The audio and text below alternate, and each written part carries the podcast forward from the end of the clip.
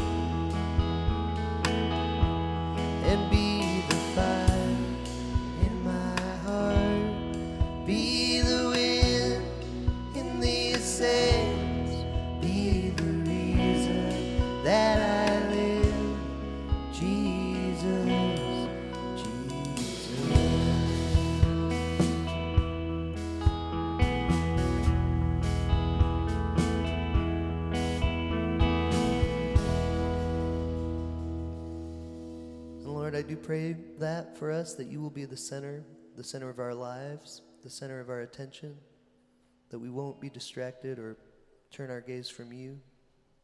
We thank you for this morning and for this opportunity to hear from you. We love you very much. It's in your name we pray. Amen. You guys can have a seat.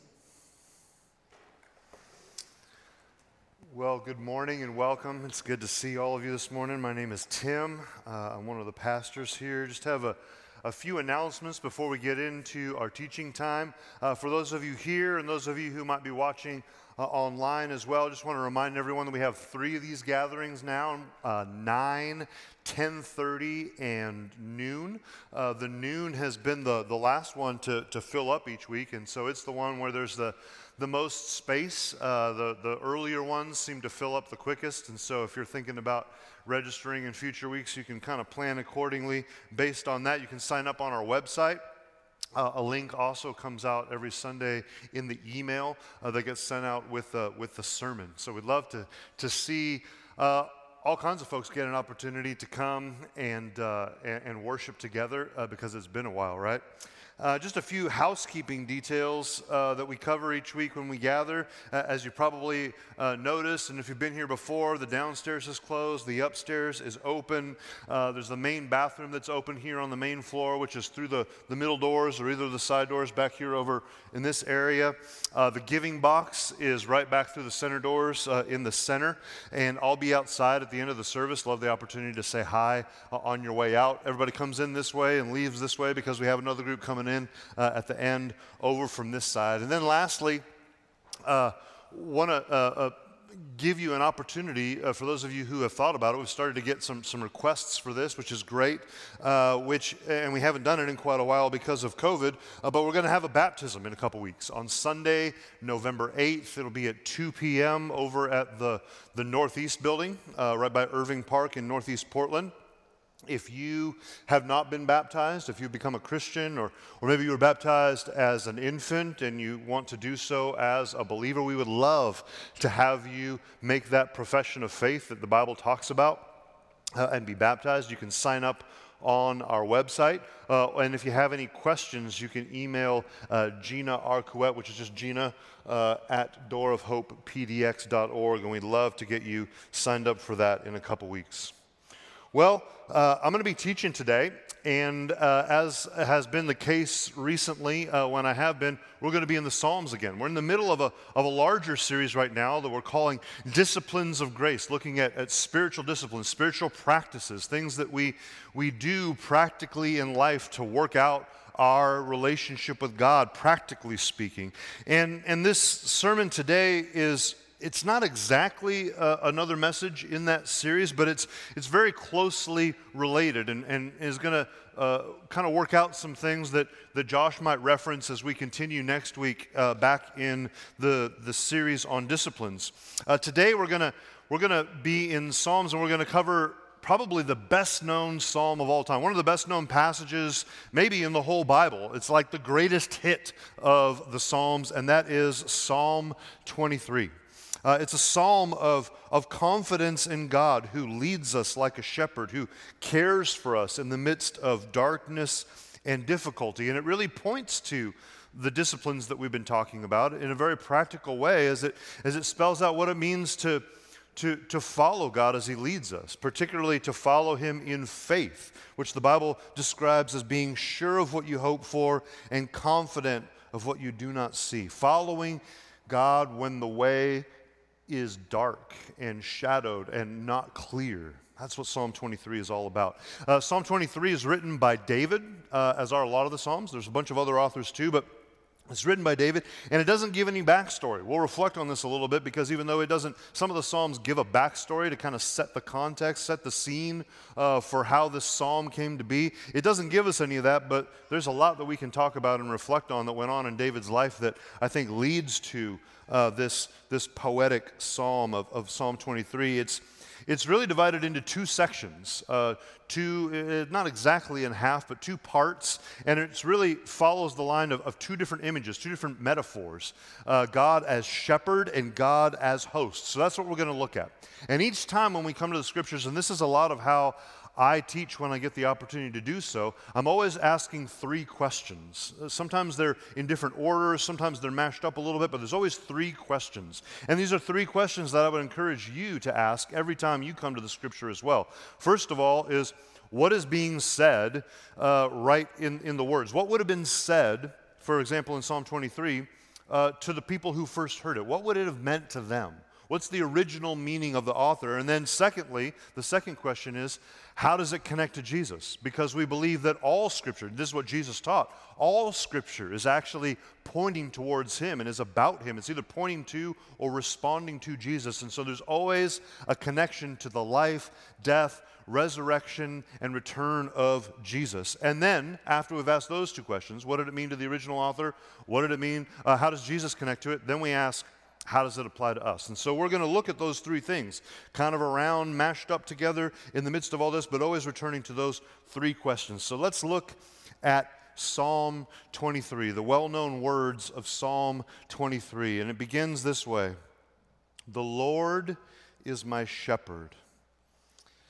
Well, every time in the Old Testament you see the words the Lord, particularly when it's capitalized, as it almost always is, it, it's shorthand for referring to to the way God revealed himself in his proper name, which is Yahweh. Uh, it's, a, it's a personal name for God that he reveals himself with to his people. And so, immediately, when it says the Lord, we're talking about a personal relationship. It says, The Lord is my, my shepherd, one who lives among and cares for and, and protects sheep, right?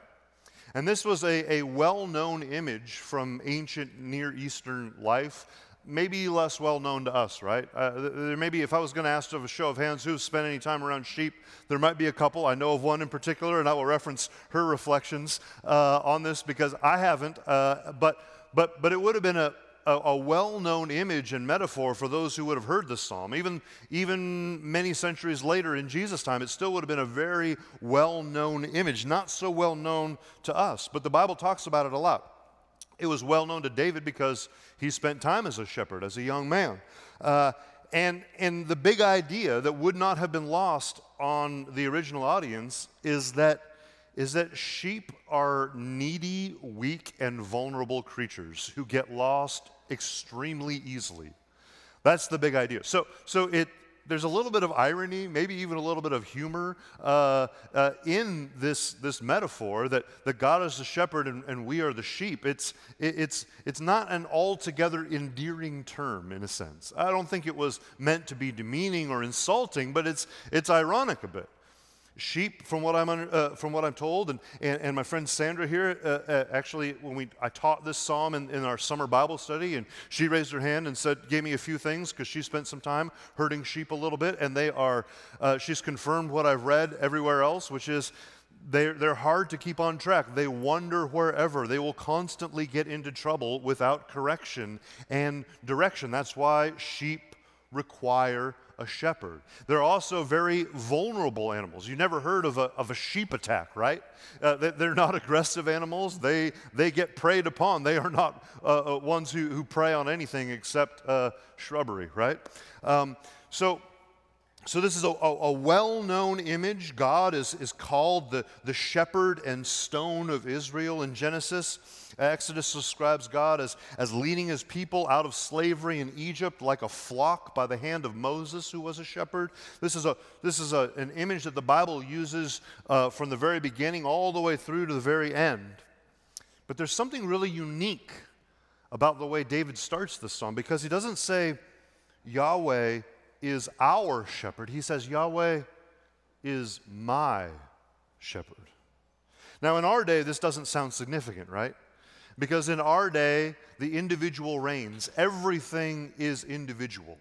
We, we, we can't even escape it. It's the air that we breathe in our current day in America. Everything is individualized. And so, so we almost can't help but read everything that we read in the Bible as, as a personal promise and a personal application to ourselves. But the context of most of Scripture is, is rarely the I, and it's almost always the we. It's rarely you, it's more our. It, it, it's community. Everything in David's time, everything even in Jesus' time was about community. It was about nation. It was about, about the plural, not the singular. And so this would have been a shocking statement. There's only one other place where it references in the Old Testament uh, uh, Yahweh, God the Lord, as my shepherd. And it's, it's Jacob on his deathbed says, says, God has been, Yahweh has been my shepherd through my life. So it, it almost never said in these terms. So it's not just a, a, general sense of, of God loving and caring and protecting for his people. David instantly personalizes it. He is my shepherd. And he says, Because of that, I shall not want. Because he's my shepherd, I, I will not be lacking. I won't lack anything that I really actually need. And he continues this metaphor for three more verses. He says, he says in, in this language of shepherding, he makes me lie down in green pastures. That's the image of of taking the sheep to, to food, giving them rest, giving them sustenance, sustaining them. He leads me beside still waters. Now, here's another little Bible study tip as well. In your Bible, if you're following along in an app or, or, or analog on paper, um, you, you're going to see multiple places in this psalm that have these little text notes. It'll be a little number and it corresponds to, to a little note at the bottom of your page or something you can click on if it's in an app. And these text notes, whenever you see them, you always want to click on them, you always want to look at them because they help you understand deeper shades of meaning in the original words. This was written in Hebrew, and Hebrew words don't always directly translate uh, fully to their English counterpart. And this is one of those things. It says, He leads me beside still waters, which would make you think it's like a quiet stream, but, but the text note gives us a little more of a sense of the meaning. It, it says, or waters of rest. So he makes me lie down in green pastures. He leads me to food. He sustains me. He gives me rest beside still waters. He restores, he, he replenishes my soul, the essence of my life. It says he leads me in paths of righteousness. Here's another text note. Uh, righteousness often in the Old Testament seems to mean like, like right standing with God, and maybe there's some of that con- connotation here, but, but the text note says in right paths. It means, it's meaning more in this context that he leads me behind the exact, along rather, the exact right path. So he sustains us, he cares for us, he feeds us, he leads us to rest, and he leads us along the exact right path that He wants us to go for His namesake, for His glory. And then we come to probably the best known image or verse within Psalm 23 when He says, Even though I walk through the valley of the shadow of death. And here again is another text note. It's another strange phrase. The word death actually doesn't show up in the Hebrew. It's a, it's a different word that they have a hard time translating in different translations translated in different ways. The NIV, the most recent translation of the, the New International Version of the Bible, of the Bible says, translates it as, as through the darkest valley. This word elsewhere is translated as gloom, deep shadow, or deep darkness. So it could have a connotation of death, but even more so, it, it, has this connotation of, of, of a really dark time. And while very few of us can, can relate to, to truly being in a, a shadow of death, like at death's door, all of us can relate to feeling like there's a dark time. And obviously, this time that we're in right now in our world seems particularly dark, right? David says, Even though I walk through, through darkness and shadow and gloom, I will fear no evil even in the dark, I will have no dread of harm, he says, because you are with me. Your rod and your staff, they comfort me. Rod and staff each have a, have a specific significance. A rod was a, a, short, thick stick that was, was used as a weapon. This is, this is something that the shepherd carries to protect the sheep. So, so says, You're with me. I know you're going to protect me with your rod, and you will guide me with your staff. The staff is, is a walking stick that was used by the shepherd to keep himself steady, but it was also a stick that he used to kind of redirect the sheep who are constantly wandering off in other directions. The shepherd is, is constantly having to, to use his staff to, to nudge them, bring them back together so they don't wander off and, and separate and get in trouble and hurt themselves. So David says, Yahweh, Creator God, is my shepherd. He's leading, providing, restoring, sustaining, protecting, correcting, comforting, and He is present amidst sheep that are constantly prone to lose their way and find themselves in difficulty and distress. I want to pause here for a minute and, and, go to one of the other questions that I said we're going to constantly be asking. Um, we always want to ask, how does this connect to Jesus? And there's an extremely clear connection here because all God's promises to be our shepherd, they all come true in an ultimate sense in Jesus.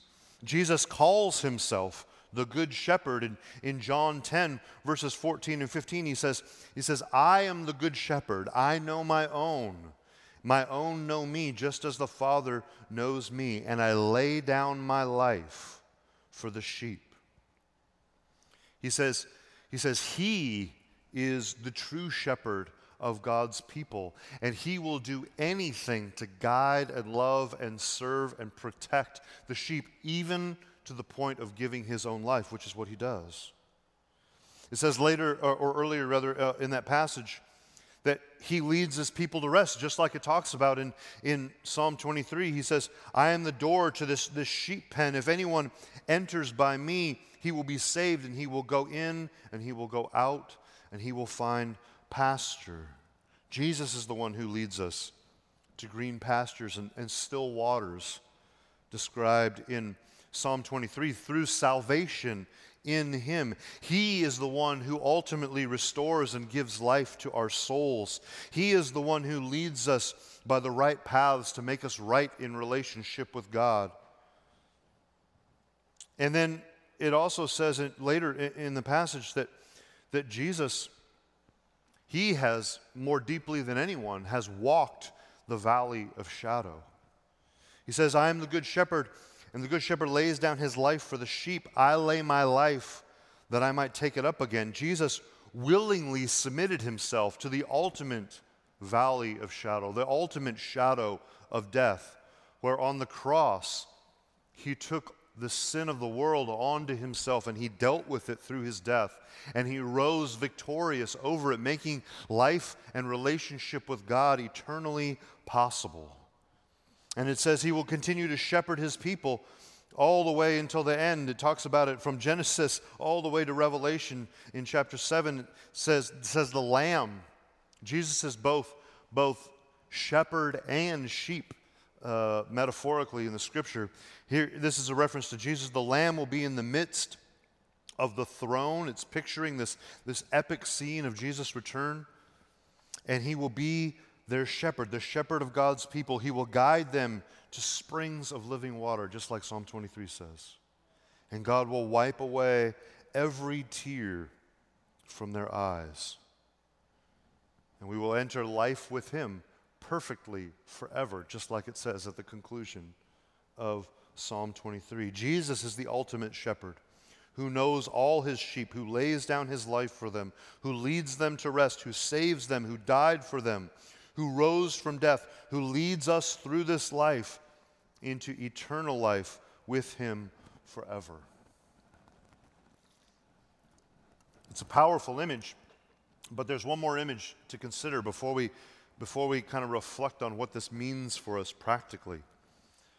It, the Psalm 23, it, it starts off saying, Yahweh, the Lord is my shepherd. Then it shifts in the metaphor here in, in verse 5 to a new image. He switches from Yahweh as, as shepherd to Yahweh as host. This again is something that, that, uh, that the deep meaning is, is lost on us a bit uh, in modern culture because in that day, to be invited to a meal was an intense sign of, of relationship and connection, almost an endorsement of the people who you would eat with. It's why Jesus got in so much trouble uh, many years after the writing of Psalm 23, because when he would uh, sit down and, and, and, have a meal with folks like tax collectors and other people that were considered sinners uh, by the standards of the day, it's why they would, they, they, they felt like that was a huge knock against Jesus. It was something they accused him of. It was like, you have, you, you even eat with sinners, they would say against him. To be invited to a meal is a sign of, of friendship. It's even more intimate than talking about God as our personal shepherd. He's saying, he's saying he invites us to relationship, to friendship, to, to share life with one another. That's what's behind this when it says, You prepare a table before me. But there's this interesting image here that, that's, there, there's some disagreement as to what it even means among, among scholars when it says, You prepare a table before me in the presence of my enemies. Some envision a, a victory feast while a captive, captive conquered army is, is watching, and maybe that's the case. But the majority, uh, in my study, seem to, to see it actually in a, a more even ironic way. They envision it as a table set in the middle of conflict, announcing victory before the battle is even done. And so, so, so the image is the uh, armies are, are drawn up all, along their sides. They're getting ready to throw down. And the army on God's side, according to this image, instead of launching into battle, sets a table with an epic feast and sits down and enjoys themselves. That's the image. And thus, somehow, through simply that act of, of sitting down to this feast, they achieve victory. Instead of fighting, you, you declare victory before it even starts. That's the image. Martin Luther uh, did a lot of work in the Psalms. He, he wrote more about the Psalms than anything else uh, in his work. In his collected works, I can't remember what it is, it's like 70, 80 volumes, and, and like half of it is on the Psalms. He loved the Psalms. And he writes this about the scene. He said, I, li- I too would like to wage war if without any danger, care, trouble, and work, one could conquer one's enemies by doing nothing more than sitting at a table and eating, drinking, and making merry. That's the idea. So, so it's both a, a, profound sign of friendship with God to be invited to his table, and at the same time, a powerful sign of his victory over everything that would come against his people. And, and it continues in this, these images of, of friendship when it says, You anoint my head with oil. It was a, it was a lavish welcome. It, it would have been a, a perfumed oil, and as you might guess, if you just care to think about details like this, like in that day, pre deodorant, it was a stinky, dirty time, right? And so when you came to a host, sometimes they would have a servant who would wash your feet because they were stinky and dirty because you got open toed shoes with no pavement, right? You just, you don't have to think about it too long to envision what it would be like. Well, one of the things that they would do if you had the money is you would be anointed as well as part of this process to you, would get washed a little and then you'd get some fragrant oil that would cover up your stank, right? Uh, that was, the, that was a, a lavish welcome to a feast.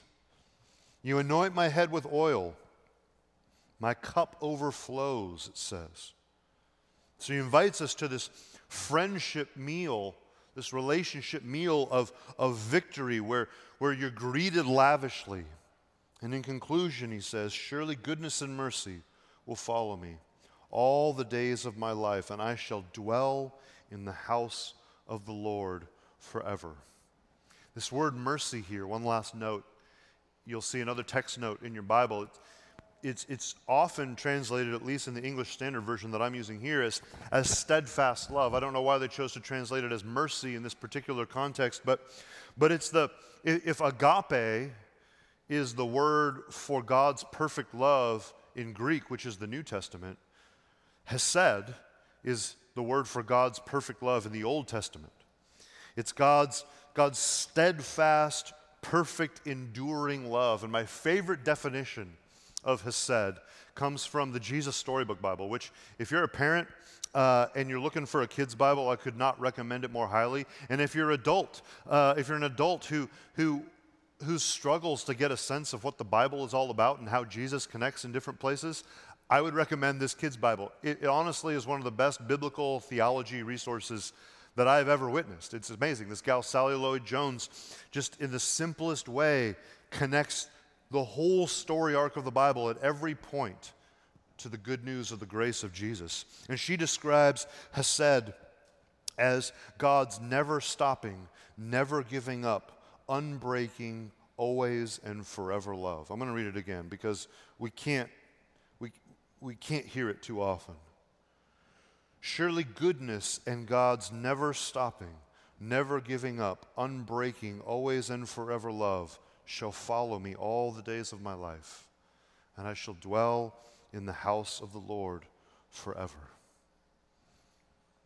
So he describes Yahweh as the shepherd of God's people. Then he describes Yahweh as, as the host of God's people, inviting them into relationship and fellowship and ultimately victory. And this, again, is, is a clear connection to Jesus. Yahweh is the host, and we see it most clearly in Jesus, who invites us to the ultimate meal of friendship, as described multiple places in the Bible. Matthew 26 talks about this scene, one of the final meals that Jesus has with his disciples, where he take, took bread, he blessed it, he broke it, he gave it to the disciples and said, Take, this is my body. And then he took the cup and he gave it to them and he said, This is the blood of the covenant, my blood poured out for the many for the forgiveness of sins. He doesn't just invite us to a meal of friendship, he offers himself as the meal, which makes it all possible. Again, the Gospel of John, he says, when we go back to the Gospel of John, he says, I am the bread of life. My flesh is true food, my blood is true drink. Whoever feeds on my flesh and drinks my blood abides in me. We don't take this literally, we take it more metaphorically, but he's saying, saying, Look, I don't just invite you into relationship, I'm the one who makes it possible. Through my broken body, through my shed blood, as we identify with these things, as we take them into ourselves, we grow in relationship with God. He invites us to his table of friendship in victory over everything that comes against us. And in grace, Jesus gives himself as the means which makes it possible. That's what we remember every time we take communion. And we remember it over and over again until another meal, the great meal at the end of all time when Jesus returns, which is called the wedding supper of the Lamb, which is described in, in very similar terms. It's a victory feast from Jesus' triumphant return, where then we will enjoy him forever, perfectly with him, dwelling in the house of the Lord forever, just like it says in Psalm 23. And it grieves me, as a side note, that in these times of, of pandemic, we cannot have communion today. It's a bummer. Uh, I almost tried to call an audible and call the staff and like, hey, we just got to figure out a way to make it happen this week. But, but I didn't do that to them, and we're a little shy, a little light on staff this week anyway, with, with some folks who are sick, not COVID, but sick. Uh, uh, but, but I would just want to encourage you. The Bible doesn't say that, that communion is something that can only be done by religious professionals. Uh, I just want to encourage you take communion on your own, take communion as a family, break bread, take wine or juice, remember the body and blood of Jesus. Do it as a community group. Many community groups are celebrating communion. Just because we can't figure out a way to do it without spreading the cooties here uh, doesn't mean you can't do it on your own. I just want to encourage you to do that. So, this is the message of Psalm 23. God invites us to follow him like, like sheep follow a shepherd, to join him in a victorious meal of friendship, even in the middle of shadow and darkness and death. And I want to start to, to turn the corner here from, from what is the, the psalm saying and how does it connect to Jesus to what does it mean for us. It's a profound expression of, of confidence in God, His leading, His presence, His relationship. But if you're like me, it's really easy for all of these things to feel kind of distant and disconnected from our lives. David and Jesus are, are epic figures in biblical history, you know, that are, are many, many centuries removed. Language, di- different language, different time, different culture. It's so easy for words like Psalm 23 to, to feel so otherworldly, especially in the middle of our day our issues seem so much more tangible, right? As we're in the middle of this, this isolating pandemic where there's just fear in the air of sickness. We're experiencing all kinds of, of government unrest and turmoil in an extremely contentious election racial issues, all kinds of things. And then all of us in the midst of this time are experiencing the, the, the, the usual, more garden variety relationship issues that are all like turned up in intensity because of isolation and all the effects of, of everything else going on stressful in the world. Psalm 23 It doesn't give any background to help us relate to the circumstances it was written in the middle of. But if we even just take a minute to remember David's life, I think we can see quickly, and the life of Jesus, that, that, that it relates much more closely than you might guess. Here's just a, just a few high points of David's life, if you haven't thought about this in a while, or maybe you haven't ever heard it. The, the, Israel had a, had a very first king, and his name was Saul. And he didn't turn out to be a very good king, and God rejected him. He told him that his time was going to come to an end, and in his place, a young man is anointed who will be king, and it's David. He befriends Saul. He ends up becoming really good friends with David's son. He ends up eventually marrying, sorry, he ends up becoming uh, friends with Saul's son, and he ends up marrying Saul's daughter eventually.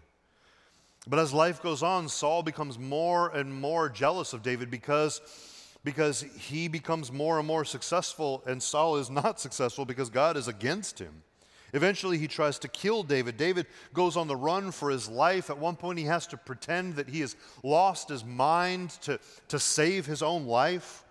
Eventually, things work out. Saul ends up getting killed. David becomes king. He has some good years, but then he ends up in this adulterous relationship. Uh, a son is born from that relationship. The son dies. Another son is born from that relationship. He grows up and wants a shot at the title. And, and again, he, he leads a rebellion against David. David has to go on the run again, just like he did from Saul, this time from his own son. Eventually, the son is killed. David is restored. He has some more victories, but then at the end of his life, because of, of, of David's sin as judgment, a, a huge plague comes on David. It says 70,000 men died in less than three days in Israel because of it. David was called a man after God's own heart, but his life was full of trouble and darkness and shadow and death and conflict and betrayal. In the midst of it all and in light of it all, he writes these words Yahweh is my shepherd even in the midst of everything I've been through, I shall not want. He gives me everything I actually need. In the midst of darkness that's deeper than what most of us will ever experience, he writes, Even though I walk through the valley of dark shadow and death, I will feel I will fear no evil. I will fear no harm, for you are with me. In the midst of constant conflict, he says, You prepare a table before me in the presence of my enemies. There were real issues that are so similar to today, even deeper and more profound in David's life. And he writes this in faith, even in the middle. And we know Jesus experienced even more. He's the ultimate shepherd, but as I said before, he also lived like a, like a, a sheep as well, following the lead of the great shepherd Yahweh, God the Father. From the beginning of his ministry and throughout, he was in constant conflict like David. Jewish leaders who should have worshiped him wanted him dead. His mother and his brother thought he had lost his mind and tried to, to shut his ministry down by force. He had family conflict. Jesus, even Jesus' own family wasn't that much freer of conflict than ours. He was abandoned and betrayed by his closest followers. He was surrounded by sick and diseased, folks that were coming to him for healing. He was surrounded by government turmoil and, and government leaders who didn't really serve or love or care for the people, who came against him. Even had folks who he knew, like John the Baptist, killed in an incredibly unjust way. Neither David, the author of Psalm 23, nor Jesus, who fulfills it, were strangers to conflict, to darkness, to sickness, to government turmoil and unrest. And yet, in the midst of it all, they faithfully and continually remind us that God is with his people, providing, restoring, leading, caring, protecting, sustaining, inviting us into closer relationship, and keeping watch over us until the day when we'll be with him perfectly forever. And so, in conclusion, I just want to challenge you. I want to invite you.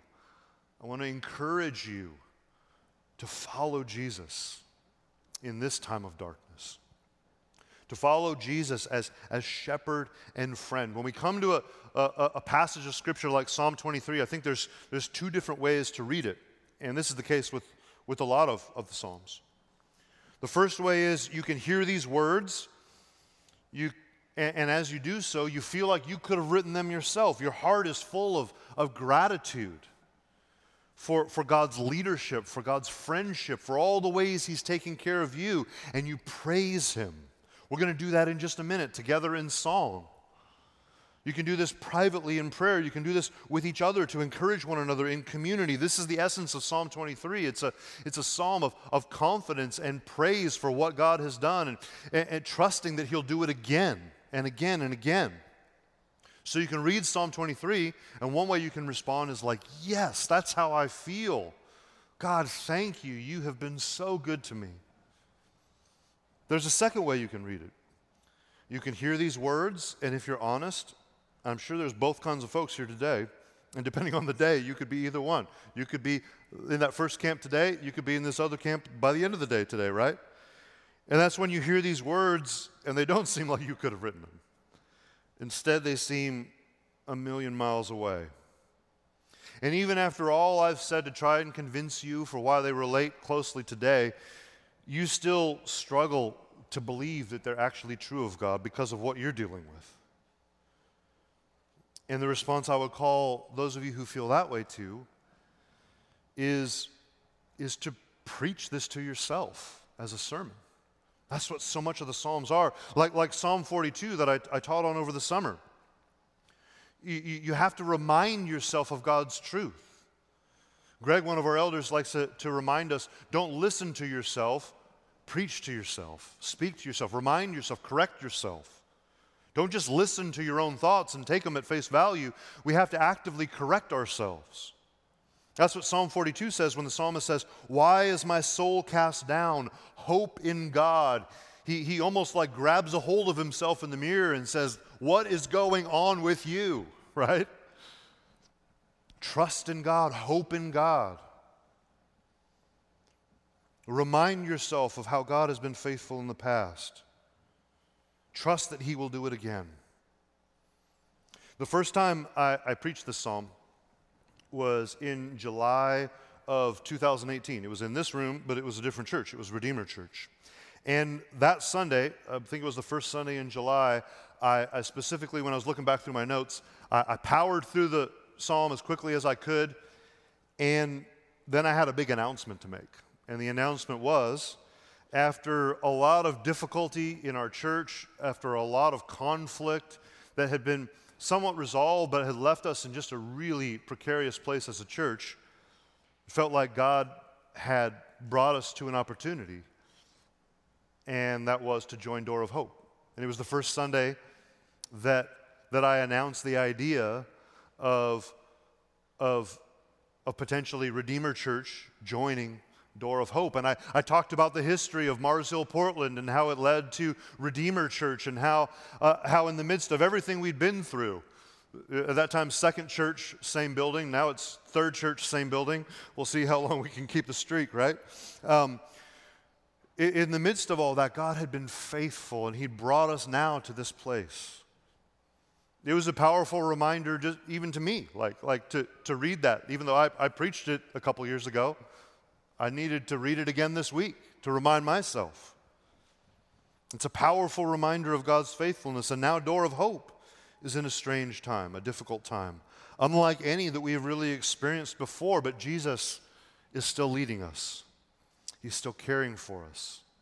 He's still leading us as a shepherd. He's still inviting us to his table in friendship and relationship. And even though it feels like a time of shadow and darkness, he is with us. And this is where it ties into the spiritual disciplines. Life with God, relationship with God has to be active. Autopilot, just like a sheep without a shepherd, it doesn't go in the right direction. We stray, we go off course. And it feels like that's the case now more than ever. If you're coasting in your relationship with God, it means you're probably not getting closer to Him. You, you don't just maintain, you either are actively drawing near to Him or you're getting further away.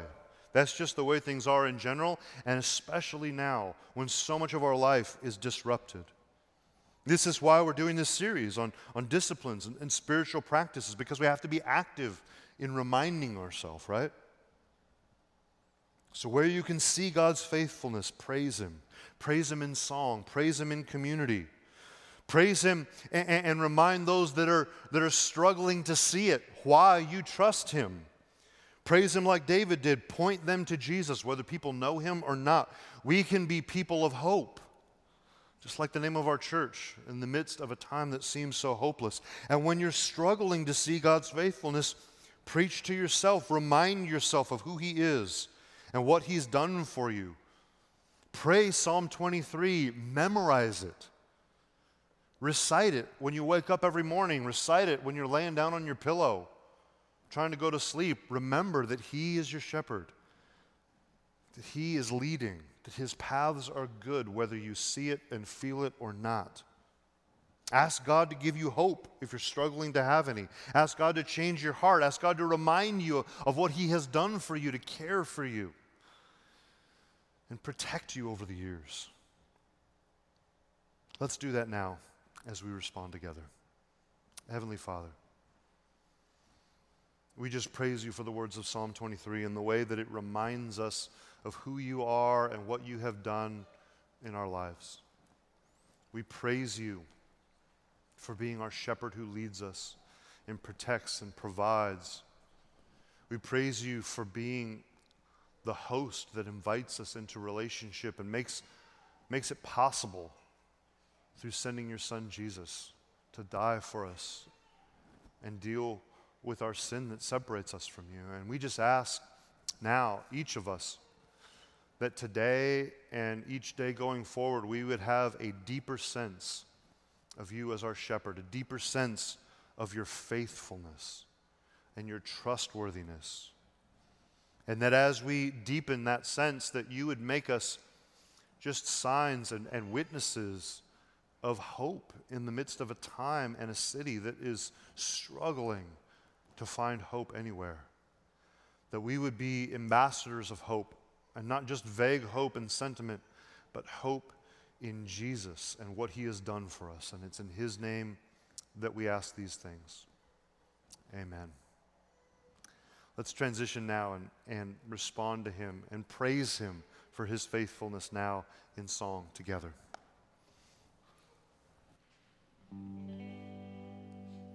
Will you guys stand with us? Are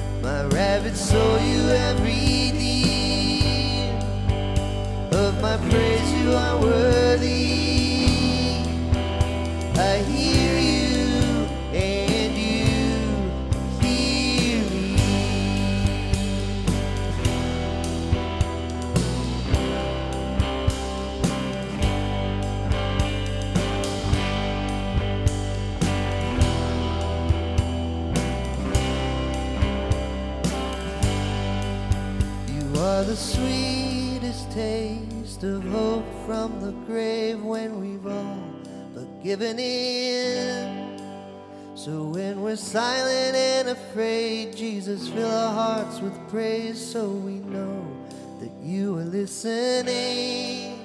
You are the sweetest taste of hope from the grave when we've all but given in. So when we're silent and afraid, Jesus, fill our hearts with praise so we know that you are listening. Are the sweetest taste of hope from the grave when we've all given in. So when we're silent and afraid, Jesus, fill our hearts with praise so we know you are listening.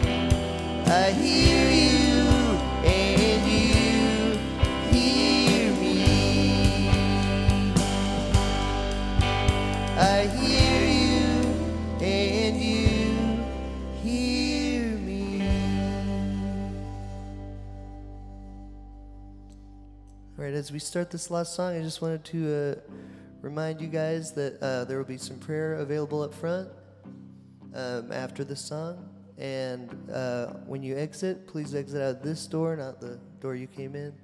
Um, and lastly, we could use some help, as always, cleaning up after service to prepare for the next one. So uh, see Joe after service if you want to help us wipe down chairs and stuff. All right, join me in singing this last song.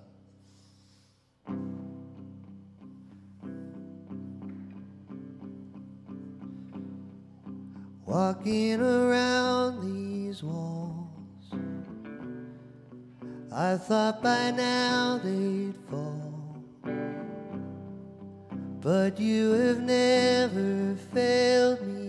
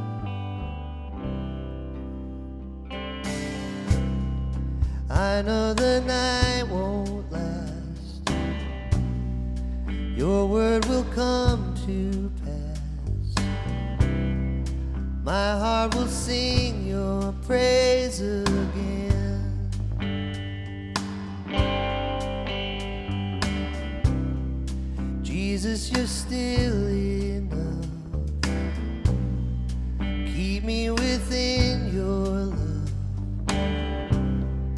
My heart will sing your praise again.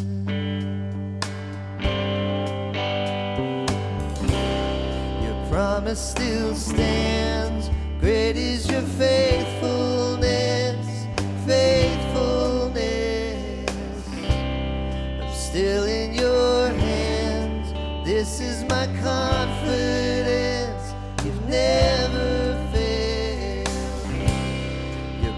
promise still stands. Great is your faith.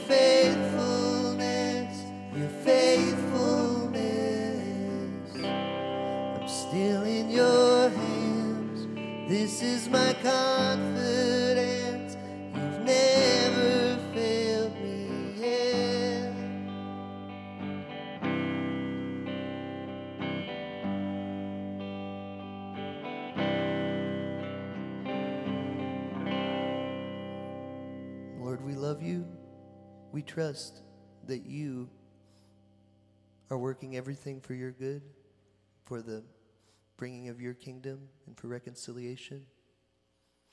We believe in your faithfulness to us, and we celebrate you and praise you for it. It's in your name we pray. Amen. Thanks, everybody. Have a great Sunday.